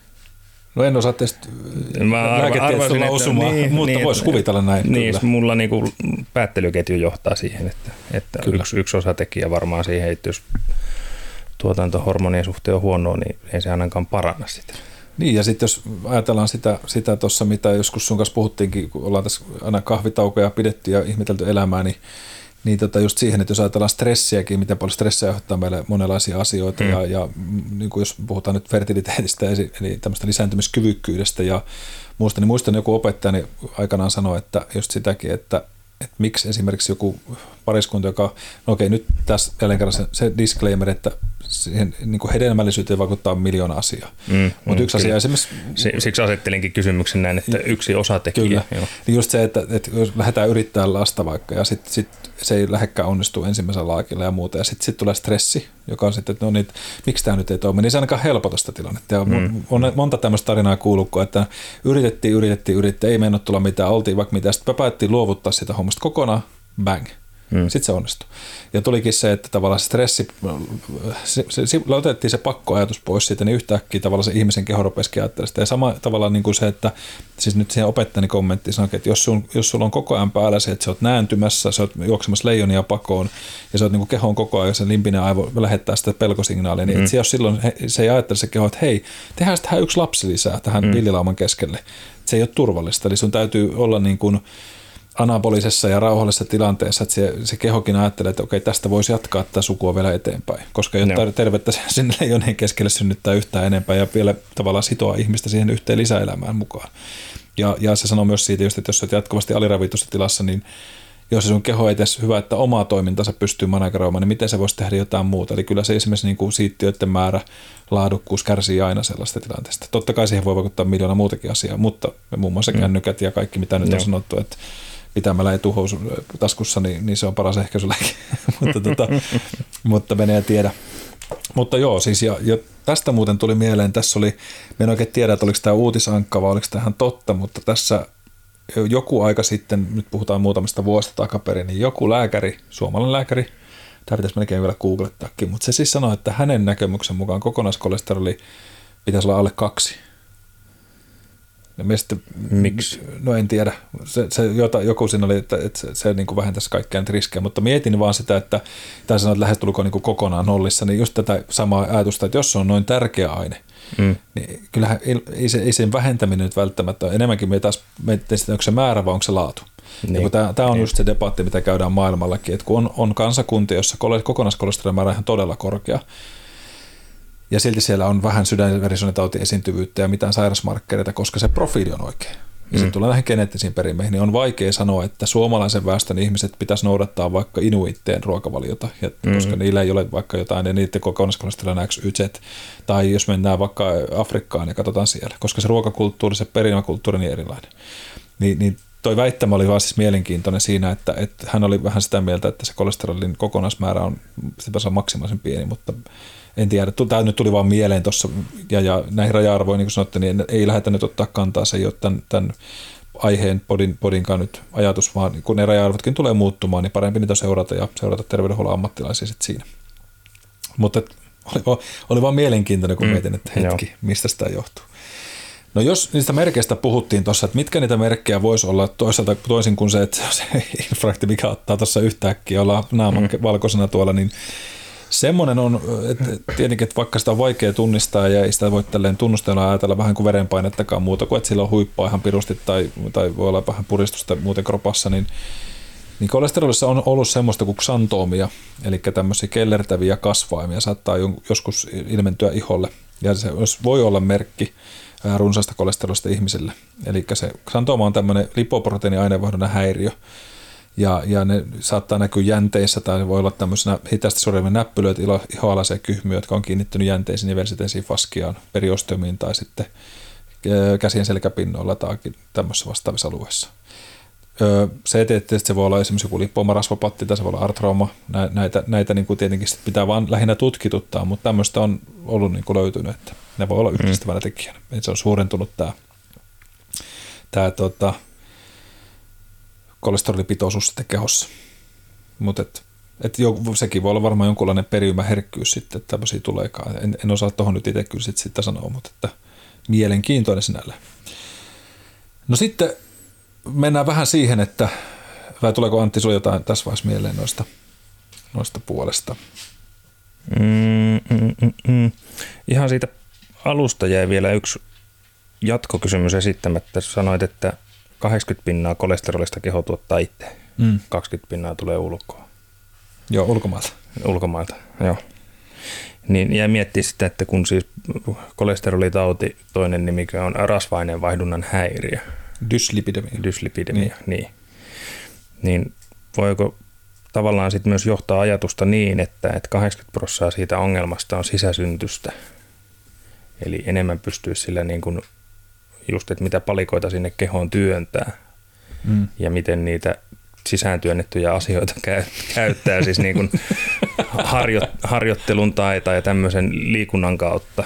Mm. Ja sitten jos loput tulee ulkoon, niin onko se sitten, miten se nyt niin kuin ajattelisi? Onko ne sitten kuitenkin sitten ravintoperäistä? No tota, se ne... lähinnä vaan ajan takaa sitä, että kuinka paljon loppupeleissä sitten on, on niin kuin sisäsyntyinen ongelma. Mm. Kyllä. Tota, Ehkä vähän hankala ajatus saada en, kiinni. En, en tiedä. Minusta toi, toi on mielenkiintoinen pointti ja, ja sitten tullaan just tähän, että kuinka paljon elintapatottumukset on merkkaamassa sitä, sitä meidän mm. toimintaa. Jos me puhutaan sitä, että kun se, ainakin mitä esimerkiksi THL sivuilta tai tuotakin sanotaan just, että kohonen kolesterolihoidon tarve on aina yksilöllinen. Eli mm. tärkeä lähtökohta on se, että onko se kyse primääri- vai sekundaariehkäisy. Eli primäärisessä ehkäisyssä tarvitaan henkilöt, joilla ei ole todettu arteriosklerosia, eli sitä ei vielä niin syntynyt tavoitteena on, että ihminen sairastuu, sillä hoidon aina ensi, ensimmäinen on elintapahoito, jossa on oikeanlainen ravintoliikunta, painohallinta. Mm. Eli nyt just, että miten mun keho käyttää. Se mikä tiedetään on se esimerkiksi, että ylipainoisuus ja liika, ennen kaikkea se liikarasvaisuus siellä. Ei nyt se, että painoindeksihän voi olla, mullakin esimerkiksi me on ylipainoinen painoindeksin mm. mukaan. Mutta jos mä katson kehon koostumusta, niin just se, että se on ylirasvainen, niin sillä on suora korrelaatio, että jos me tiputtaa sitä ylirasvusta pois, niin kokonaiskolesteroli ja HDL ja LDL muuttuu. Ja samoin mm. arvot, jotka sitten on siellä merkkaamassa tulehdusreaktioita ja muuta sieltä myös mukana. Ja, tota, ja, ja et, et henkilö vaara saada henkeä uhkaava sydäntapahtuma seuraavan vuosien aikana arvioida siellä riskilaskurilla, mistä tuossa mainitsinkin, että Fin mm. on esimerkiksi semmoinen, missä kannattaa käydä. Ja siihen vaikuttaa tietysti sukupuoli, ikä, tupakointi, verenpaine ja niin edespäin. Ja sitten, tämä, sitten niin kuin tavallaan mietitään, että onko se se sekundaarinen hoito tai primäärihoito sitten siinä se juttu. Et jos mietitään, tota, että kyllä niin ruokavalion muutoksessa tiedetään, että sillä on hyvä vaikutus. Ja ihan mm. muutamien viikkojenkin aikana pystytään saamaan sille jo ainakin niin kuin tutkimusten mukaan niin muutoksia. Että tässä on sanottu esimerkiksi tuolla tuota Sydänliiton sivuillakin, että ruokavalio voidaan pienentää veren kokonaiskolesteroli jopa 30 prosenttia. Se on aika paljon kuitenkin mun mielestä, pelkkä ruokavalio. Ja ruokavaliota tukevat myös mahdollista lääkehoitoa ja ne näkyy muutamissa viikoissa ruokavaliolla tehdyt muutokset. Joo, no tästä johdettuna ajatuksena just se, mitä sanoin siitä, että, että ensin kun tulee jokin sydäntapahtuma tai aivotapahtuma tai jotain siihen viittaavaa, niin useimmiten ne enteilee aina jotain vakavampaa, jos sen suoraa infarktia tulisi jompaan kumpaan tärkeiseen elimeen. Ja sen, takia, sen takia aloitetaan saman tien sen niin kuin lyödään lekalla sitä Kyllä. kärpästä ja kaikki mahdolliset tarpeelliset lääkkeet, jotta saadaan nopeasti se niin kuin kolesterolitasoa vaikkapa nyt sillä statiinilla alaspäin. Mm. Ja sillä ostetaan tavallaan aikaa sille elintapamuutokselle – Kyllä. annetaan sille mahdollisuus sitten, että voi päästä niistä lääkkeistä vaikka sitten eroon. Joo, ja toi, koska just kun ajatellaan, mitä sitten tuossa kerroit tarinoita, niin kyllä mekin itse mietin sen, että, että olemme just nimenomaan, vaikkakaan se ei se alku oli paras mahdollinen ottaa hirveän laajakirjainen lääkitys, mm. niin otanko me sen vai otanko me sen infarktin, niin tota, ei mun tarvitse niin. hirveän monta kertaa miettiä sitä. Niin siis aivotapahtumistakin tiedetään esimerkiksi, että tiapotilaista eli transiskemiset hyökkäykset, transiskemic attack, mm. eli ohimenneet aivoverenkierron häiriöt, niin 60 prosenttia, saatan olla ihan väärässä, mutta in the ballpark kuitenkin, eli niin kuin yli puolet saa kahden kuukauden sisäänkö se oli infar, aivoinfarktin, eli se niin kuin selkeästi ennakoi niin sitä vakavaa aivotapahtumaa, ja sen takia on järkevää niin kuin pyrkiä ehkäisemään se pysyvä, niin kuin pysyvän haitan aiheuttava aivotapahtuma, jos on ollut ohimenevä kohtaus. Mm. Ja siihen tämä niin kuin idea siitä hoidosta myös osin perustuu, ainakin mun käsitykseni mukaan. Mutta kyllä me, kyllä me ton, sillä tavalla, emme voi allekirjoittaa, mutta siis sitten minusta tuo on perusteltua ja fiksua, koska mm. just se, että, mutta tästä tuli mieleen, tämä on ensimmäinen kertomus sitä äijästä, just, joka mm. päätti sitä lumitonta tehdä, että et, et kuinka paljon ihmiset nimenomaan, jos tulee tuommoinen tilanne, niin, niin tavallaan säikähtää, mutta sitten näette, että no se oli vain joku juttu. Emme mm. välitä siitä. Sitten mennään se kaksi-kolme kuukautta eteenpäin, tulee se 60 prosenttia riskiä. ja sitten se lyö se lekalla päähän. Eli en tarkoita, että pitäisi ruveta panikoitumaan kaikesta mm. pienistä jutuista. Että tästä, tätäkin itse on niin kuin, tämä kummeli, mikä tämä on, mikä tämä on. Mm. ja sitten, sun enää. Mm. Ai jaa. Niin, niin turhasta panikoimusta, mutta kyllä sitten kun huomaat, että nyt on jotain pahemmin, että nyt kävi joku mm. tajuttomuuskohtaus tai mikä voisi olla tämmöinen niin kuin nopea kohtaus, mikä tässä voisi olla? Joku ohimenevä puolioire vaikka mm. puheen tuottamisen häiriö esimerkiksi tai yläraaja, heik- niin kuin voimantuoto heikkous toisessa ylärajassa tai toisen puolen raajaparissa. Kyllä. Ja tämä ei ole nyt se mikään tämmöinen alkoholin aiheuttamat puhehäiriöt. Niin, niin tai se, että olet nukkunut, siis niitäkin on nähnyt muutaman kerran, että on soitettu ambulanssi ja mennään, mennään fysiikan lakien rajamailla ki, kiireellä paikalle ja sitten siellä on nuori ihminen, joka on nukkunut kännissä kätensä päällä ja ihmettelee, että miksi tämä on näin puutunut. Tekisi mieli tehdä se Batman avo, avokämmenlyönti naama, että nyt jumalauta, ota järki käteen ja mieti, että jos olet kuusi tuntia maannut sen päällä, niin ei se ole ihme, että se ei nyt just toimi. Joo, no, no, tietenkin toisaalta se on se helpottava tilanne, että okei, tämä mm. oli tässä, mutta sitten Niin, ja sitten se ma- maalikko, joka ei niin kuin tiedä, niin toki hän sitten säikähtää. Ja mm. siis hätä on, mennään taas ihan hirveästi ohi aiheen, mutta siis hätä on aina subjektiivinen. Et, mm. et jos jollain on hätä, niin se hätä pitää aina ottaa niin kuin, tosissaan, niin tosissaan mm. että hän, hän kokee sen vakavana. Kyllä. Ja sitten taas meidän homma ehkä kertoo, että ei tässä nyt ole mitään hätää. Kyllä, joo. Ja sitten vielä kun siihen yhdistetään tämmöinen seuraavan aamun kohtuu päättelykykyinen olotila, niin, näitä koolla niin, alkava, just. ei kolesteroli vaan krapula, niin, niin, tota, niin, niin se, se, voi olla sitten vielä siinä hyvä toimintaketju jatka sille koko kova, kovalle mm, Kyllä. Kyllä. Mutta joo, ja tästä päästäänkin nyt, en tiedä miten tosta päästään, mutta, mutta kun puhuttiin tästä niin kuin ruokavalion muutoksesta ja terveysmarkkereista, mm. niin mitä sitten siinä tilanteessa, kun on tämä tilanne, että nyt on päässyt vähän homma lipsahtaa siihen, että ehkä ei tämmöisiä ensihoidota vielä ole tullut, tai jos on tullutkin näitä, niin että kuinka tästä ottaa kiinni, kun sitä lähdetään hoitamaan, niin tietysti mitä Antti mainitsikin tuossa, sen ravitsemusmuutos on yksi hyvin ter- ter- tärkeä asia, jos 30 pinnaa pystytään siitä jo niin kuin, vaikuttaa pelkästään sille, kun lisätään muut terveystottumukset sinne ja mistä mennään vielä tuo lista vähän läpi, niin, niin tota, minusta se on aika merkittävä asia, että kolmanneksen melkein se ei pysty jo splittaa mm. tuolla. Niin mitä nämä nyt sitten on? Puhuttiin sitä sydänmerkistä jo aikaisemmin, mutta tietysti mitä vaikuttaa kolesteroliin ruokavaliossa rasvan laatu, Ja kolesterolipitoisuus, eli se mistä mainittiinkin tuossa, kuidun määrä, hiilihydraattien laatu ja sitten no siellä on muun muassa kahvikin yhtenä, yhtenä joka siihen voi vaikuttaa ja, ja siitä otetaan ihan pieni ajatus siihen kyllä myös. Ravintolisia ei itsessään tarvita kolesterolin alentamiseen, mutta niistäkin voidaan ottaa hyötyjä sitten ja, ja mennään siihen kohta sillään. Ja rasvan laatu on yksi niitä tärkeimpiä, eli kova rasvaa, mistä mm, niin kansankielellä voitaisiin puhua kova rasvaa ja sitten on pehmeitä rasvaa. Niin kova rasva on sellaista, puhutaan tyydyttyneestä rasvasta ja tyypillisemmin se löytyy esimerkiksi maitotuotteita, lihatuotteet, lihaleikkeleet, makkarat, maitovalmisteet kaikkinensa, eli juusto, jogurtti, piimä, piili, rahka. Ää, ja ja tota, niin, niin, niitä niin pyrkisi vaihtaa kasvisrasvapohjaiseksi esimerkiksi niitä vaihtoehtoja jos ottaa lihaleikkeleitä ja makkaroita, niin mieluummin sitten vähän rasvasempi kuin sitten se, missä näkyy sitä kunnon määrää lardia. Vaikka se nyt, tämä grillikausikin, kun tässä taitaa mm. lähentyä, mitä tätä podia tehdään, niin kyllähän se rasva sinne makunsa tuo, ei sitä pääse mihinkään, mutta varsinkin sitten vähän määrää miettien siellä. Ja sitten vaaleinkin lihantuotteet, broilerikalkkuna, papulinssit ja muut, niin olisi sellaisia, mitä kannattaisi sitten suosia enemmän. Tätä kalaa, mistä sanottiin sitä omega-rasvahapoista, niin kala on hyvä lähde, jos sitä pystyy nauttimaan, niin se on yksi, yksi niistä vaihtoehdosta.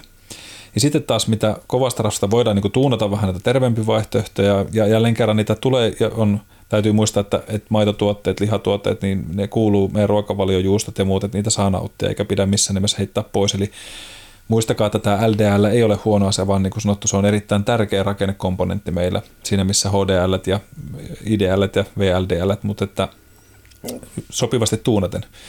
Ja pehmeästä rasvasta leipää, leivällä pehmeitä kasvisrasvaa levitettä voi ottaa, jälleen kerran tästä nyt sen verran pitäisi sanoa, että me muistan, kun puhuttiin näistä vaihdokesta just yhden asiakkaakin kanssa, ja sitten se sanoi tälleen, kun se vähän katsoi silleen, kun kissa jo, kissa anovasti tälleen, kun ruvettiin käymään sitä listaa läpi, se että Mikko, että, että pitääkö ne jättää tuo voi kokonaan pois? Mistä että no mitä se, riippuu nyt vähän, mitä, mitä tarkoittaa. No kun hän tykkäisi, että kun hän syö yhden leipäpalan päivässä, hän tykkää saattaa se ruislevän päälle sitä voita, eikä nyt sitä kasvassa levitettä, että, että onko tämä näin vakava juttu. Niin sitten mä sanoin, että hei, että jos nyt yksi leipäpala ja sitä voita siihen, niin anna mennä. Tai että mm. jos et tykkäät paistaa sen pihvin sillä voissa siinä rasvassa, niin se voi siitä imeydy siihen pihviin itse asiassa juuri, juuri mitään. Se riippuu etsistä sitten kastikke, johon se sen voi, mm. voi rasvan sitten laitat. Että jos haluat kurinallisesti sitä olla, niin, niin itsessään se ei se juttu ole, se voi siinä. Ja, ja, tai että jos joku kysyy kanssa, että no mites kun hän tykkää sitä täysmaidosta, ei hän tykkää sitä rasvattomasta maidosta, niin mistä sanoo, että no monta, että vedät sitä litrakaupalla vai ei. Eli kysy antaa siitä, että me sanonkin, että ota, pidä se voi leivän päällä, mutta lisätään pähkinöitä, lisätään siemeniä, lisätään oliviöljyä sen salaattia ja muuhun mukaan. Että muutetaan vaan sitä kokonaisuutta, mutta se joku pieni pitää saada pitää joskus mun mielestä siellä mukana. Että kyse on vaan taas siitä, että mikä se määrän, annostelun määrä on. Eli se voi olla sitä leivän päällä tai voi olla yhdestä kahteen ruokalusykalasta esimerkiksi öljyä tai öljypäistä kastiketta salaatteihin – kaksi ruokaluisista pähkinöitä, siemeniä ja manteleita päivässä. Eli aika helpolla saadaan jo mm. varsin hyvää määrää sinne tota, jo sitä pehmeitä rasvaa. Ja sitten tämä ruoan valmistus ja leivonta, että jos nyt tykkää paljon leipoa, niin öljyt, pullomargarinit, kasvisrasvalevitteet sen kovan rasvan sijasta sitten olisi järkevää ottaa sinne mukaan.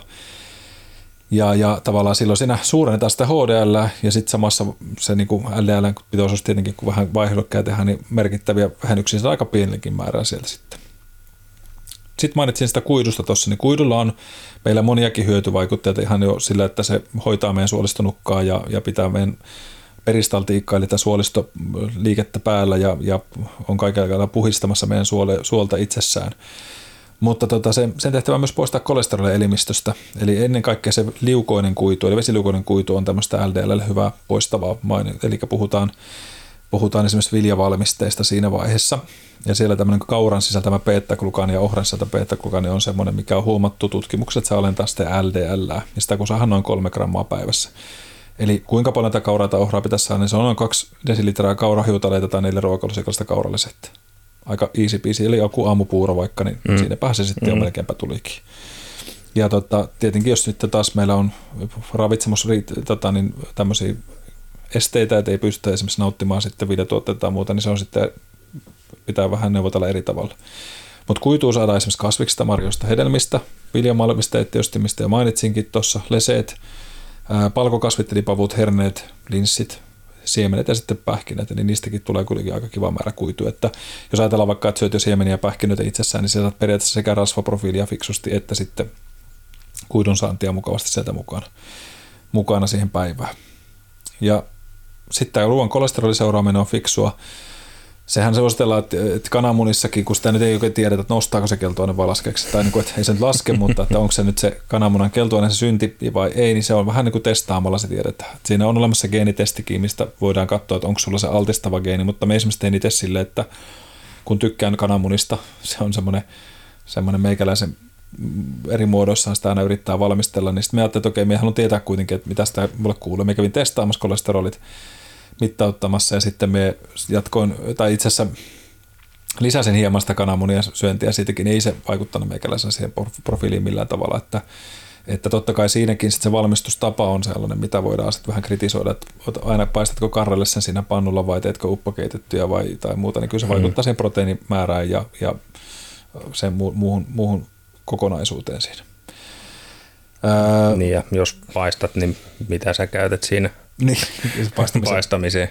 Kyllä, totta, totta. 50 grammaa voita vai, vai pienliraus auringonkukkaöljyä vai, vai mitä se sitten on? Kyllä, just näin. Tai sitten vedätkö rokina raakaa kananmunaa suoraan mm. kupista. Mun ukki veti silleen, se rikkoi aina kolme kananmunaa ja kulautti ne suoraan huiviin.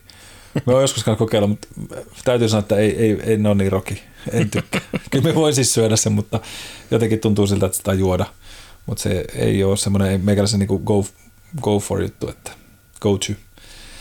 Ää, ja sitten tietysti nämä tämmöiset kolesterolin ruoasta saatavat, niin äyriäiset maksat ja mäti on sellaisia, joita kannattaa vähän varoa ja käyttää. Että ne Kalle mätitahnat, vaikka ne nyt hyviä onkin, niin ne on sitten aikamoisia rasvapommeja sehän tietysti aina tuo makua ruokaa. Niin mm. Ai että maksomakkara. Mm. se, on, joo, se on muuten hyvä. Joku ei tykkää, mutta kyllä me taas, on kanssa ihan sama. Ja, Ruisleipejä. Kyllä, siihen se slice tai, tai tota, muuta, niin joo, kyllä toimii itselle kanssa sama, mutta en ole kyllä itse asiassa, Mä tiedän silloin tällöin. Se, se, on ihan, se on kyllä ihan hyvä, täytyy sanoa, mutta, mutta ei kuulu semmoiseen omaan kotikulttuuriin, että, että ehkä liian heraskaista. Niin, juhlapyhänä just. Meillä lähinnä joulupöydästä että olla sitä juuri muuten oikein tule. Mitäs vappuna? En muista vapuista mitään nyt. Kai siellä oli jotain. Kato kuvista. Eiköhän se ole se perinteinen perunasalatti ja nakit tai jotain, jotain tämmöistä. Niin kuin yleensä grillikautta vappuna aloitellaan, jos se on töissä. Niin, totta. Nyt tulen töissä. En tiedä, mitä palomiehet tekee. Tekee tuolla. Niillä on yleensä aikaa tehdäkin sitä ruokaa. niin. Toivotaan, että nyt on semmoinen vappu, että jos hirveän kiireistä sulla katsoa. Joo, näyttää keli siltä, että voi olla vähän rauhallisempaa. Se, se voi olla, joo. No sitten kahvista mainitsinkin tuossa jonkun verran, ja se kahvi on sellainen, josta, josta on paljon tutkimusta ollut siitäkin, että siellä on hyviä rasva-aineita myös mukana, ja kahvi on terveysvaikutteessa tai ihan todistetusti näyttäisi olevan ihan fiksu, tietenkin järkevissä määrin noin kolmesta neljään kuppia se terveysvaikute siinä. Päivässä vai viikossa? Päivässä. Ei tiedä, Hyvä. herra Mulla on se aika ylisaani riskit kovalla tässä, että nytkin on kahvi, kahvikuppi tässä tyhjänä vierellä jo otettuna, mutta siellä sisältää tämmöisiä diterpeenejä eli rasva-aineita, jotka voi suurentaa sitä haitallista LDL-kolesterolipitoisuutta. Eli siellä sitten on sanottu esimerkiksi, että 5-6 kupillista päivässä saattaa suurentaa LDL-kolesterolia 0,3-0,4 millimoolia litrassa. Eli sillä on kuitenkin jo ihan, ihan selkeitä vaikutuksia. Ja varsinkin silloin, jos on suodattamatonta kahvia, eli just tämmöiset pannukahvit, espresso, turkkilainen, kreikkalainen kahvi ja sitten jotkut tämmöiset automaattikapselikahvit voi niitä sisältää. Et suodatin paperi on se, missä näkyy, että ne jää sitten tavallaan siihen suodattimeen, eli muru- ja pikakahvilla valmistusta, niin, niin ne ei taas vaikuta siihen kolesteroliin. Että perinteinen mummon pannukahvi on ihan hyvä, mutta vähän maltilla sitten kannattaa, kannattaa niitä säilyttää samoin espresso, että, että, että, jos on ennen kaikkea nyt syytä tarkkailla sitä omaa tota niin, verenprofiiliaan sitten siellä, että, että tota, missä mennään. Sokerista ö, paljon puhutaan monella tapaa eri, eri viitekehyksessä ja ö, sillä on kuitenkin vaikutusta sinne suurentuneeseen veren triglyseridipitoisuuksiin, eli jos sitä sokeri, sokerimäärää, niin kaikki nyt jos katsotaan pöytäsokeria tässä tilanteessa, niin, niin totta kai hedelmistäkin saadaan fruktoosi, sokerit ja muut, joita voidaan katsoa kokonaissokerin saantina, mutta, mutta tota, LDL se ei suorakaan vaikuta, ei ainakaan näyttäisi vaikuttavan sokerisuoranaisesti. Voi olla, että jossain vaiheessa myös kumotaan, mutta tällä hetkellä ainakin mitä sitten katoin.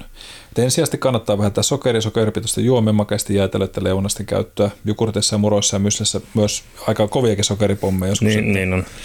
Että tämä on myös semmoinen, mistä monesti puhun ihmisille, kun ennen kaikkea vaikka jos painonhallinnasta puhutaan ja painon pudottamisesta, niin ne sitten moni sanoo, että no me syön näitä mysliä, ne on terveellisiä.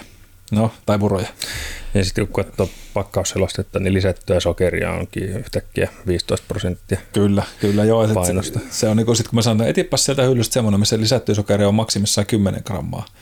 Niin sitten se, että eihän täällä ole kuin kolme pakettia yli, tai mm-hmm. sitten todella vähän. Että myslitkin on hyviä, mutta siellä voi olla tosi paljon sellaisia, joissa on sitä lisättyä sokeria, tai just nämä, no en sano näitä murolaatuja, mutta tietysti jos on tämmöinen hieno terveyssana mukana, ja, ja sitten kun se katsot sitä kylkeä, niin kyllä se voisi olla ihan eri sana siinä, kun se terveyssana sana mukana paketin kylässä, että jos niin ajatellaan sokerin näkökulmasta. Vaikka kyllä me ymmärrän sen, että urheileva, urheileva ihminen tarvitsee sitä sokeria, koska se on ihan polttoainetta meille, ja, ja vasta itsekin tuossa itse asiassa männä viikonloppuna, kun oli, oli tota harkat ja me oli kahdet harjoitukset samana päivänä. Ja sitten olin syönyt vähän niukemmin kun tästä kehotyypistä ravitsemusta on puhuttu, niin, niin mun ruokavalio koostuu enemmän taas proteiini- rasvapainotteisuudesta ja jonkun verran hiilareita, niin, niin tajusin siinä päivän aikana, että, että nyt muuten itsestään hiilarikuorma jää aika vähäiseksi meikäläiselle, niin sitten otin ihan tuommoisen urheilujuoman mukaisen treenin. Ja huomasin, että treenin puolessa niin vaikka oli syönyt ihan mukavasti sen päivän aikana, niin huomasin, että nyt ei enää kyllä tankki riitä, että alkaa niin kuin suhteessa tehoihin, että mitä pitäisi jaksaa juosta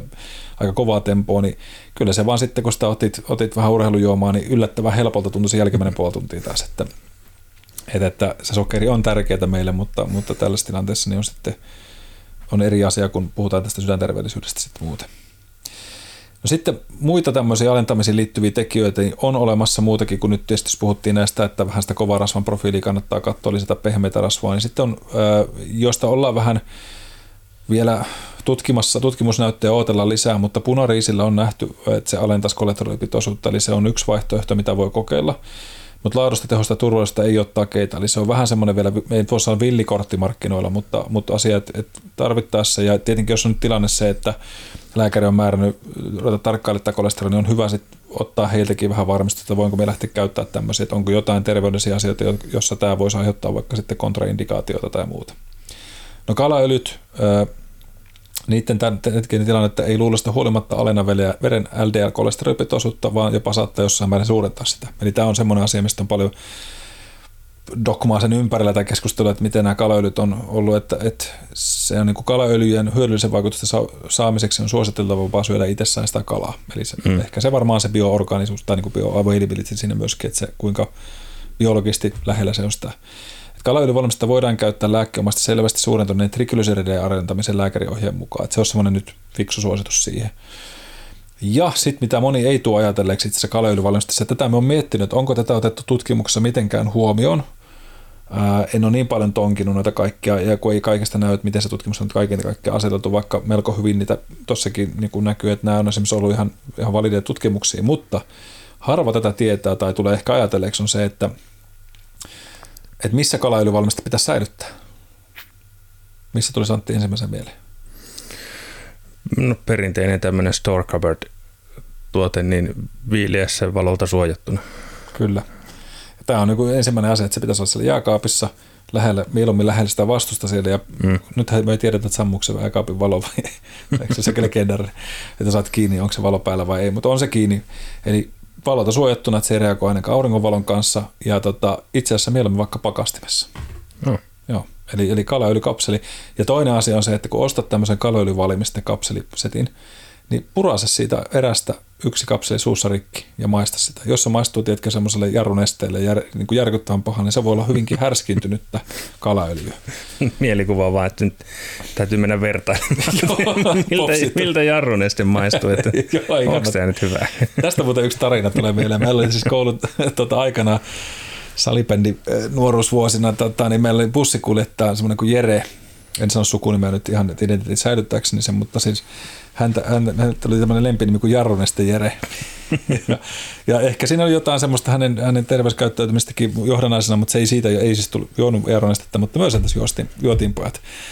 Eli meillä kävi siis sillä tavalla, että oltiin pelimatkalle menossa ja sitten ää, kerättiin pulloja, että mihin laittiin aina urheilujuomat sekoiteltiin ja muuta. Meidän huoltaja sitten oli ottanut bussista niitä pulloja, mitä siellä oli ollut, tämmöisiä puolentoista litraa limpparipulloa ja sitten oli Dexalita tietysti niitä normaalipulloja meillä siellä mukana ja sitten, sitten tota, muistan siinä peliaikana, kun pullot siinä sitten oli vaihtoaitiossa ja hörppäsin yhdestä, että vitsi muuten maistuu pahalle, että ei herra jästäs, mitä me ollaan täällä sekoitettu ja en ottanut enempää siitä, Mutta en myöskään heittänyt pois sitä ja pari muutakin jätkää, että ei saakeli, on, on, on, on ihan oudon makuinen, mutta sitä sitten pelin tuoksanassa juotiin ja sitten, sitten tuota, joka, siinä on useampi jätkä, niin aivan vatta sekaisin ja tiedätkö, huonovointisena sen pelin jälkeen sen, että mikä tässä ollut ja sitten tämä meidän bussikuljettaja tulee sinne, lähdetään niin heittää kamua, sitten, mihinkä perkeleeseen se mun jarroneste pullo on hävinnyt ja sitten kaikki, että mikä pullo. No se oli hänellä tuossa tota, käsijarrun jarrun vieressä tota, semmoinen iso, iso, oliko se Jaffa-pullo tai muu. Ja siinä vaiheessa me kaikki ollaan se, että ei jumalista. Ja sitten meidän huoltaja että onko se tämä? Joo, joo. siellä oli ollut, tiedätkö, jarrunesteen vaihtojamät ja siinä se oli sekoittanut. Oli se, että kyllähän vähän sitä huuhteli, mutta, mutta tota, en tiedä, onko se nykypäivä vaikuttanut edelleenkin meikäläisenä. no tiedät ainakin, miltä jarrunesten maistuu. Joo, siis, tai en puhtaasti, kun sitä oli sekoitettu hardsporttia, mutta tota, miten me päästiin kalaylystä siihen, mutta jotenkin Se, se meni siitä, että... Maistu jarnestelle. Niin, joo, joo. Just näin. Niin, niin kyllä me muistan, se ei maistunut kyllä hirveän se etes urheilujuomaan sekoitettuna, enkä usko, että fanlightiin olisi mennyt hyvin, mutta että, että se säilyttävyys olisi tärkeää, varsinkin kun se avataan se paketti, niin se pääsee sinne se happi reagoimaan, niin, niin vaikka se kapseli itsessään sitä suojaa, niin näin on ainakin ohjeistettu, että ei muuta kuin pakkaseen se, niin pysyy hyvänä, koska jos se taas härskiintynyttä valmistetta, niin tuskin mm. että se on sitä veren kolesterolia tai rasvapitoista sillä parantaa. Sama kuin vähän kun härskittynyt kala, niin kukaapa sitä huivia viitti saattaa. Mm. Niin Kyllä. En ainakaan itse. Paitsi näissä jossain viikinkiravintolassa syödään sitä, mikä se nyt onkaan, hapansilakka tai muu. Se, se, sitä... Hapansilakka ja sitten on mädätettyä haita syödä tuolla Islannissa, joo, Islannin suunnalla. Se on, muistan kun tämä Suurströmiä, niin tota, aikanaan eräs työkaveri toi työpaikalle ja avattiin se siinä toimistossa, niin voi sanoa, että muuten ei toimistoon mennä useampaan tuntiin kukaan. Aivan järkyttävää jo. Mm. Aivan siis, me, me, vaikka meidän, mulla tuo yökkärefleksi ei niin helppoa, niin kyllä täytyy sanoa, että kyllä me ymmärrän, kun niitä, niitä videopätkiä tuolla YouTubessa, missä pojat oksentelee ja muuta, niin kyllä se, siinä refleksi toimii aika hyvin kyllä. Että. Joo, no mutta se siitä. Se ei varmaan vaikuta kolesterolin kuitenkaan. No sitten alkumaha oli vapun aika. Mm. Suurentaa veren triglyceridipitoisuuksia, hieman myös HDL-kolesterolia, mutta sitten ei ole juurikaan hyötyä, koska sitten taas alkoholi muuten itsessään kumoaa vähän niitä hyötyjä eikä edistä sydänterveyttä. Ja on suositeltava, että naisten alkoholikäyttöjä enintään yhteen miesten enintään kahteen ravintolaannokseen päivässä. Sekin on aika paljon itse asiassa, jos me mietin niin kuin ihan yleistä ajatusta, niin joka päivä yksi tai kaksi ravintolaannosta alkoholia. Niin ei se tehdä me, kyllä tuohon meikäläisen mm. suosituksiinkaan, mutta näin on sanottu siis muun muassa tästä. No sydänmerkistä puhuttiinkin jo. Sitten tosissaan muutamia tämmöisiä myyttejä, mitä just, että ei voi, niin kuin, vaikka että ei voi mitään tehdä just tälle kolesterolitasolle, niin varmaan kävi jo ilmi, että se, se on nyt jo vähän niin kuin busted.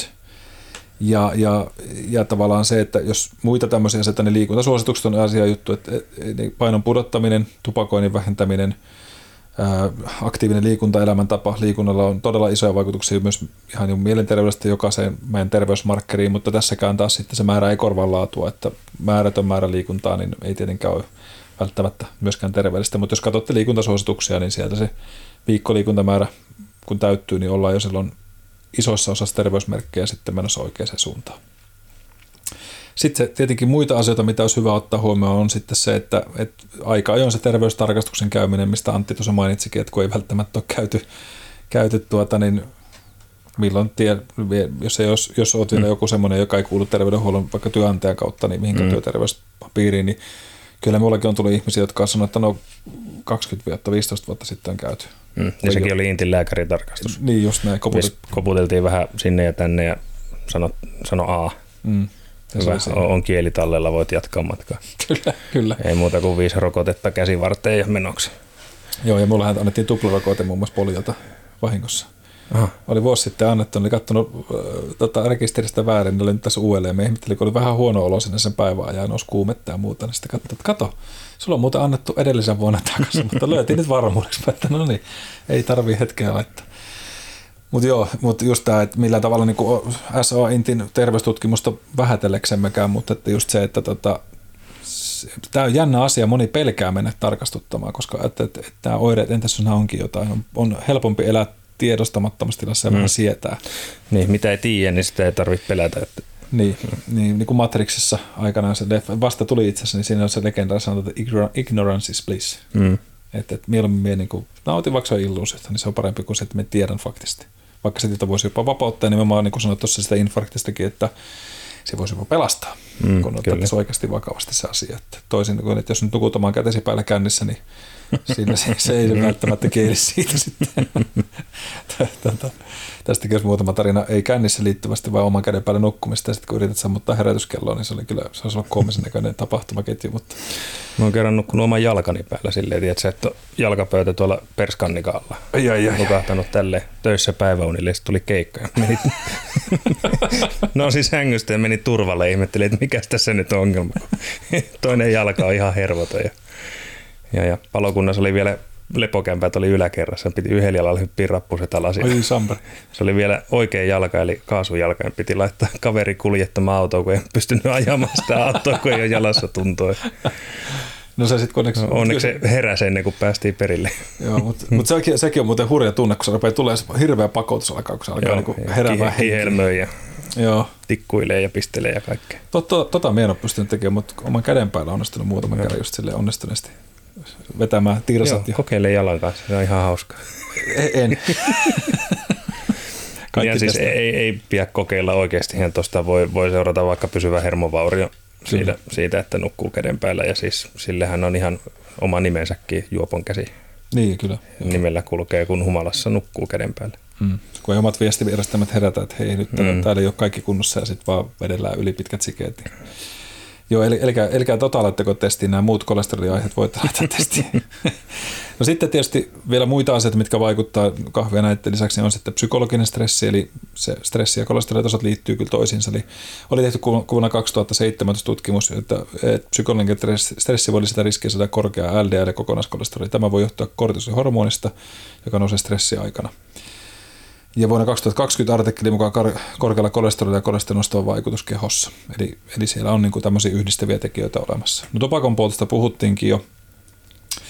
Ja, ja tietenkin jos ajatellaan sitä stressiä, miten sitä vähentää, niin tietysti nämä mielen harjoittamisen keinot voi olla hyviä, eli hengitys, meditaatio, harjoittelu, järkevä määrä liikuntaa ja muu edespäin, niin on, on terveitä, helppoja tapoja, ilmaisia tapoja sitten taas tehdä tämmöisiä terveysmuutoksia. Jos me miettii sitä ravinnon 30 prosenttia, niin sitten taas jos mietitään painon pudottamista, tupakalla jos semmoista nyt harrastaa, niin sitä, en osaa sanoa, että miten tämä nyt nykyisin tämä vaping, tämä sähkötupakka. Mm, siitä ei varmaan ole mitään vettä pitävää kunnollista konsensusta vielä olemassa. Ei, niin se on niin tuore, tuore ilmiö.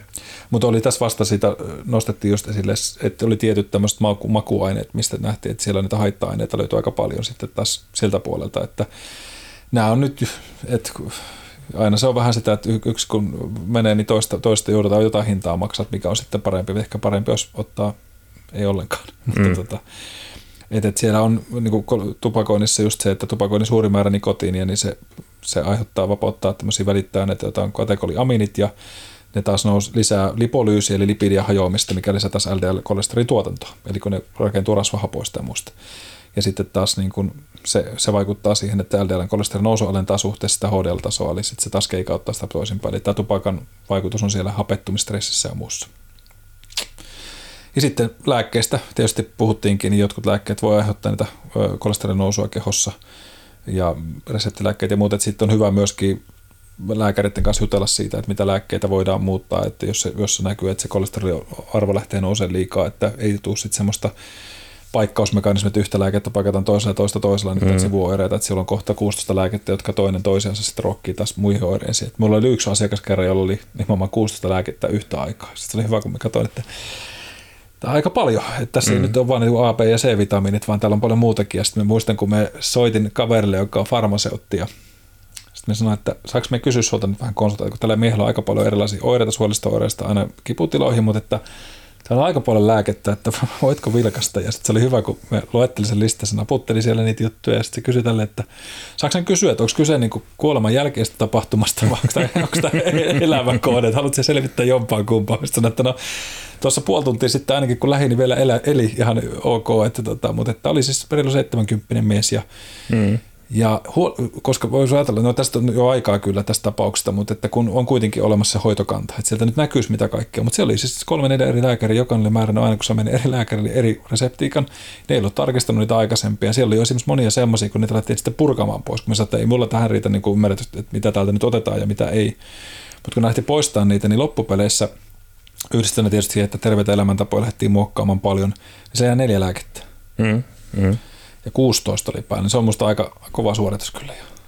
Sitä näkee vieläkin vanhemmilla ihmisillä justiin, että siellä on se melkein A4 mittainen, hmm.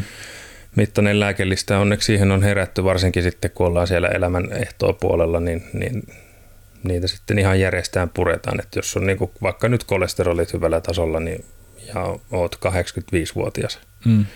niin ihan hyvin voidaan purkaa, purkaa vaikka kolesterolilääkettä, saatetaan purkaa pois, että kun ei se kuitenkaan enää siinä oletettavassa kymmenessä niin, vuodessa, mitä enää on jäljellä, niin aiheuta mitään sen kummempaa.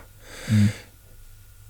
Niin, kyllä ja, mutta nämä on just semmoisia, että nyt eli itse ruvetko tekemään Joo, ei, oma, ei vaan oma nimenomaan lääkärin ja farmaseutin kanssa keskustelen asiasta, että varsinkin farmaseutithan tuossa on, niin kuin on tosi ihan, ihan päälliköitä. Kyllä. Joo, sillä, sillä, sillä mies ainakin, että me ei suoraan tuosta tälle kaverille, että se tietää näistä aika paljon, ja, ja tota, koska niin kun, on aika valveutuneita sitten siellä puolella. Mutta tuokin on vähän, no toki terveydenhuoltoalan ammattilaisten vastuullahan tuo olisi, mutta siinä on edelleen ongelmaa varmasti tiedonkulun kanssa. Että jos, jos sä oot niin osan saanut kunnalliselta puolelta ja osan saanut työterveydestä ja näin, niin ei ne tiedä toisistaan välttämättä ne lääkärit, mm. että mitä toinen on määrännyt ja mihin vaivaa. No tässä oli vähän just sitä, että se oli sitten seikkailu vähän useammassa paikkaa. No. Toki ei ollut työterveyden piirissä näin, kun oli 70 niin, no plus, mutta kuitenkin, että, tai siis oli se aikanaan niitä ollut sitten jo pitempiaikaisia lääkityksiä, mutta toi vaan tuli tuossa mieleen, että niin lääkkeellä on vaikutusta. On, ja, on. Ja, tota, mutta summa summarum, toivottavasti tästä nyt ajatuksia irtosi ja, ja niin kuin jo vähän, että mit, mistä tässä on kyse, minkälaisia erilaisia erilaisia tota, tehtäviä niillä meidän elimistössä tuolla kolesterolilla on, miksi se on merkittävää meille, vähän mistä rakentuu LDL, HDL, IDL ja niin edespäin. Eli siellä löytyy hyvin mielenkiintoisia setejä ja saa nähdä, mitä nämä vuodet tulee, tuo tullessaan, kun siellä tiedetään jo kuitenkin 13 erilaista profiilia vielä niistä, että, että meidän niin sanottu targetti vielä että paranee varmasti entisestään ja se on mielenkiintoista nähdä myöskin sen takia, että jos mietitään tämmöisiä, just meillekin tämä on siinä kuuluissa kolmen, kolmen hierarkiassa, että jos tämä opitaan hoitaa entistä paremmin, niin kuinka paljon me voidaan elää terveempää elämää ja pidempään elämää, että mm. kuitenkin kyse on musta terveyden näkökulmasta hyvin merkittävästä terveysmarkkerista, kun, kun, kun, tämä kolesteroli on. Ja, ja lisätietoja me laitetaan tosissaan tuonne show notesihin vielä mukaan, eli näihin merkkeihin, mutta jos nyt semmoisia heittää, niin just tosissaan, mitä mainittiinkin, on tämä sydän.fi on hyvä paikka, terveyskirjasto THL, puhti.fi löytyy esimerkiksi näistä hyviäkin tietoa, käypähoitosuositukset mainittiin, niin on, on hyviä lähteitä ja semmoisia lähteitä, mihin nyt voi niin kuin luottaa, että se ei ole ihan mistä tahansa nettisivulta revästy tietolähde ja mm. sitten mennään sillä, että väitetään, että tämä on nyt parasta mahdollista. Että aina yleensä semmoinen voimakas väittämä ja ehdottomuus niin on, on niitä asioita, johon en aina itse ainakaan ensimmäisen lähtisi. Joo, kannattaa aina terveellä skepti, skeptisellä asenteella suhtautua semmoiseen. Kyllä, kyllä. Ja, tota, ja näissäkin asioissa niin kuin hurjastelulla ei ole harvemmin, harvemmin niin hyvät seuraukset. Että, et, ja jos nyt ajatellaan tätä kokonaisuutta, niin, niin kuin, mitä, millä kaikella voidaan vaikuttaa, niin voidaan olla varmaan aika yhtä mieltä, että semmoinen tasaisesti vähän kaikessa, kaikessa mm. valppaus niin on paras mahdollinen vaihtoehto. Ja sitten ymmärtää ne omat sukujuurensa, koska niillekin on se oma merkityksensä ainakin, että kuinka tarkka pitää tietyissä asioissa sitten olla. Kyllä. Niin ei olla sitten, ei olla sitten tuolla huonommalla puolella terveyspuntaria niin sanotusti. Mutta hei, kiitos kuuntelijat siitä, että jaksoitte olla linjoilla ja tuota, jos herää kysymyksiä ajatuksia, niin ei muuta kuin antakin ihan tulla, mutta pistää nyt kolesteroli sinne koivuhalkojen viereen ja lähdetään nauttimaan makkarasta ja tulevasta vapusta vai mitä? Joo, näin tehdään. Kiitos. Ensi kertaa. Ensi kertaa.